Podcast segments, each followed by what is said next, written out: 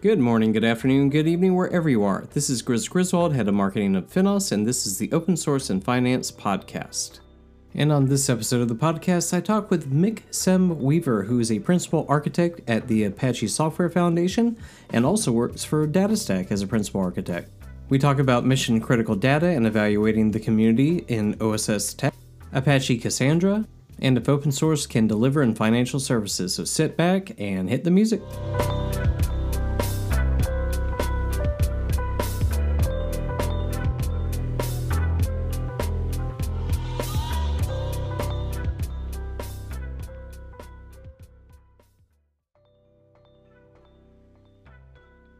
Good morning, good afternoon, good evening, wherever you are. This is Grizz Griswold, head of marketing for Finos. Hope you're doing well. And today I have Mick Semb Wever. He's the principal architect at the Apache Software Foundation, and you also work for DataStax. Mick, say hello. Hi, hi, Grizz. Hi, everyone. Nice to be here. Uh, we're glad to have you here as well. Um, Mick is going to be talking at the Open Source in Finance Forum on July 13th. Uh, he's going to be talking about mission critical data and evaluating the community in OSS OSS Tech. Um, and and we'll get into your talk in just a little bit, Mick. But but I really wanted to you know uh, find out a little bit more about you. Uh, you know, kind of your journey, your role at DataStax, and and also with the Apache Software Foundation. Uh, thank you, Aaron. Um, yeah, so a little bit about myself. I I've been involved in open source for a long time. I've always had a passion for, for open source. Um, but I was never interested in databases. And it wasn't until uh, quite late in my career, I would say, that I came across Apache Cassandra. And it was for the first time a database done differently. Uh, it felt like it was following design principles which were already obvious to us uh, in the industry. And that was a time when there was a lot of focus on on user centric and mobile first, and we were starting to push uh, what operational data was in a lot of uh, traditional uh, industries and verticals. So that took me into into databases and, and Apache Cassandra. Um, from there, I started talking more at conferences, uh, being an evangelist, spreading the word. Became a consultant um, from engineer uh, that's been a change which I've never looked back on. I thoroughly enjoy helping people. Um, uh, though I still like enjoy. I still enjoy engineering as well, of course, um, and do offer the occasional commit to Cassandra. Nothing too fancy. Good, good. Um, we'll, we'll, dive into that more later. Um, so, as, excuse me, as a consultant now at DataStax, uh, I'm helping customers in the largely in Europe, uh, but we are a global company um, with lots of different types of Cassandra and DSC deployments.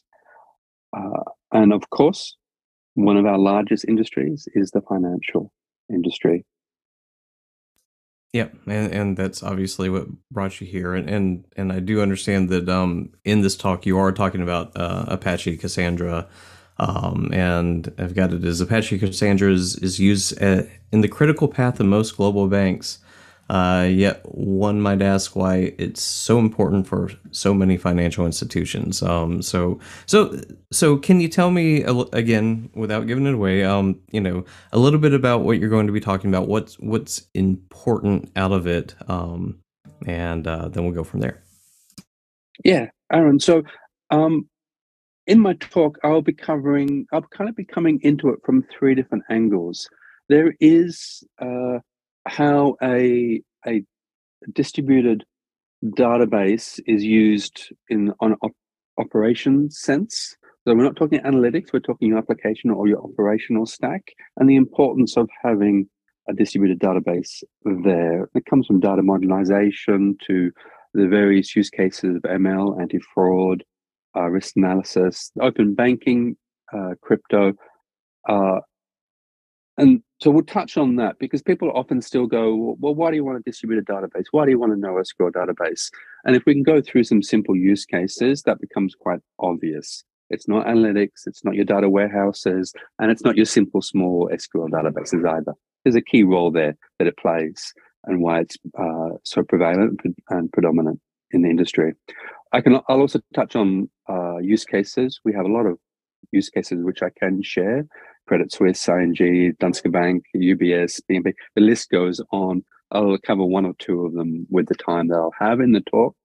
Um, and I also want to touch on uh, not just the role of OSS, because more and more companies now see uh, OSS technology and products as as naturally superior to to pri- proprietary products. Um, but how do we evaluate open source technologies and products? So, and th- this will target uh, different personas from the engineer to the manager concerned about their tech portfolio. Um, but and, and it won't focus just on what are the features that OSS can give you? How does this product fit into your stack and what can it solve? But also looking at the people behind the curtain and, and, and using that as a way to gauge what is the momentum of this uh, of this of this community and product where will it be going uh, how will it look after everybody and you um, and is it a project that you want to be involved in because in open source there is no such thing as a free lunch. You pay someone to offer support for you or you get involved in it yourself. Right and and that is often the uh, uh, the one thing that people point to with open source oh yeah it's free right? Yeah, no, not no, no, no. Um, uh, even even freeware was not free. Um, uh, I think one of the best things I've heard um, uh, has was someone said, "It's free as in freedom to operate." You have a lot more flexibility and power and horizon and control but it requires a different type of investment. Yeah, de- yeah, definitely. Um, I, I haven't. I've, honestly, I've actually never understood the the term um, "free" as in free beer, but uh, but I guess it goes to that. Um, so so let um who what is your ideal audience audience member who who should uh, come to this talk and pay attention to this talk do you think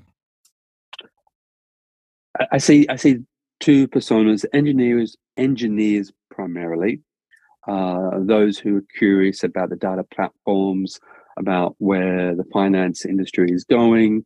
Um, there are obvious use cases from data modernization and how to do that best. Um, and it sounds such a simple thing, but in practice, it never is because uh, there's so much data uh, in, in finance companies yeah. um, to the more exciting stuff, the what we're doing with with anti fraud and ML um, and soft AI, uh, to the open banking, to to some of our more ch- uh, challenging concerns like data governance and security. Uh, so the engineers will be, and I think engineers because it's their time that is becomes involved in the open source communities um, they're the ones who front and interface to those communities. So hearing about the health, uh, the diversity, the warmth, inclusiveness of uh, communities primarily impacts the engineer. So that's who I'll be talking to first. But I think all of these considerations are important for, for managers and anybody in the organization who is concerned about the technology portfolio of that company. Gotcha. And, and, and um, I, I will tell you that after time in this industry, I, have definitely seen that use cases, use cases, and case studies on on use cases are um, that is what draws people in um, to to go. Oh, I've got that problem too. You know how do, how do I deal with that? Yeah. So, uh, um, um, cool. Well, you know, from that, let, us let's, let's open it up a little bit, and and one of the things that that you um, kind of ask about is uh, in your abstract is you know our open source communities um, really up to the task, and uh, you know, and, and, are they ready to continuously deliver? Um, and and you know, sometimes when I think about that, I I I think I told you I I I think that you know, within the financial services industry that, and you've probably seen this as a consultant that, you know, the, the time dedicated to an open source project for maybe a sell side bank for let's you know just on the wide spectrum of all the sell side banks um, or even buy side firms as well. Like like they have an hour or so you know a week to spend on an open source project um, as opposed to you know being a full committer or um, you know contributor or even a maintainer to a project and and that being their full-time job. Um, you know it, it, can you talk about what you've seen as as a consultant and and you know as as an engineer as well? Like w- what are you seeing out there? What are you seeing you know um, financial services uh, companies giving time to and and you know maybe what would be more ideal? Absolutely absolutely. It's a great question. And i think uh, to, to prelude the, the question and answer, what we're seeing more and more as open source moves into, as everything moves into the cloud, um, and some people think that the cloud is uh, somewhat of a risk to open source. I don't believe that's true. Um, and I'll dive into that. I, I, can, I will touch on that. Is uh, the open source projects, and, and this is especially particular in the finance industry, they're becoming bigger and bigger, and more sophisticated and more sophisticated. And to run those open source projects becomes more and more complicated. And uh, you can either see foundations like the CNCF, uh, which is a pay to play foundation, um, which works very well when you have the biggest companies behind projects um, and a place for those to, to meet. And you see uh, companies who uh, you see open source projects which have solely one company behind them. Um, so OSS is almost a, a marketing uh, for them. Um, I'll raise the question as to how open source are they? Uh, what are the pros and cons to that to that approach? Um, but for a lot of us, we see open source as a as a two way street. It's about when you're the engineer sitting in a finance company, you want to be involved, or you get a a sense of satisfaction and momentum from being involved in an open source project where you can interact and contribute to. And exactly what you said, the problem is if you have just one company behind a project and all of the employees are full time, and then you've got an engineer in a company who's only got an hour a week uh, and they've got lots of OS OSS projects in their stack, um, they're really just kind of uh, passing by uh, different communities, and, no. and how can they how can they contribute um, if there's no uh, bootstrap time or ramp up time for them? How do how do we solve that today? And I think that's something that is incredibly important to evaluate, and something that I will spend more time on how we solve those uh, situations, and not just uh, the, the the pragmatic implications of it, but but but the human factor um, that comes out of it as well. No, and and and I think you're right too. With the passing by communities, it it it then isn't your community, right? If you just dip in for a second, you know, whether it's an whether it's a technology technological open source community or like you know the place where you live that you if you don't spend any time and resources of your own to actually be involved with that community and find out more about it and know the people in it then it's not a you know for you it's not a community. It's a community over there. Um yeah. Yes yeah. yes. So and and it's not automatic or easy to uh, avoid creating gated communities. Sure. Um, you know, the idea of a of uh, it can be like a pub uh, where anybody can walk in and start a conversation that whoever's at the bar. The real world isn't that simple, um, right. but it's a good analogy that we can draw upon. True, and and and if you're the wrong football or soccer fan to the wrong pub, Uh, even that. I love it. I, I absolutely love it. you still have to be careful when you walk in. Exactly, exactly. That I uh, taken taken my kids to um to England uh, this past year. I uh, we had some kids with us that that were going to, you know, the home stadium of one team, and um, uh, they were fans of the other team. I'm like, I know you're I know you're a Liverpool fan, but it doesn't matter today. you have to like not pretend that you're a Liverpool fan.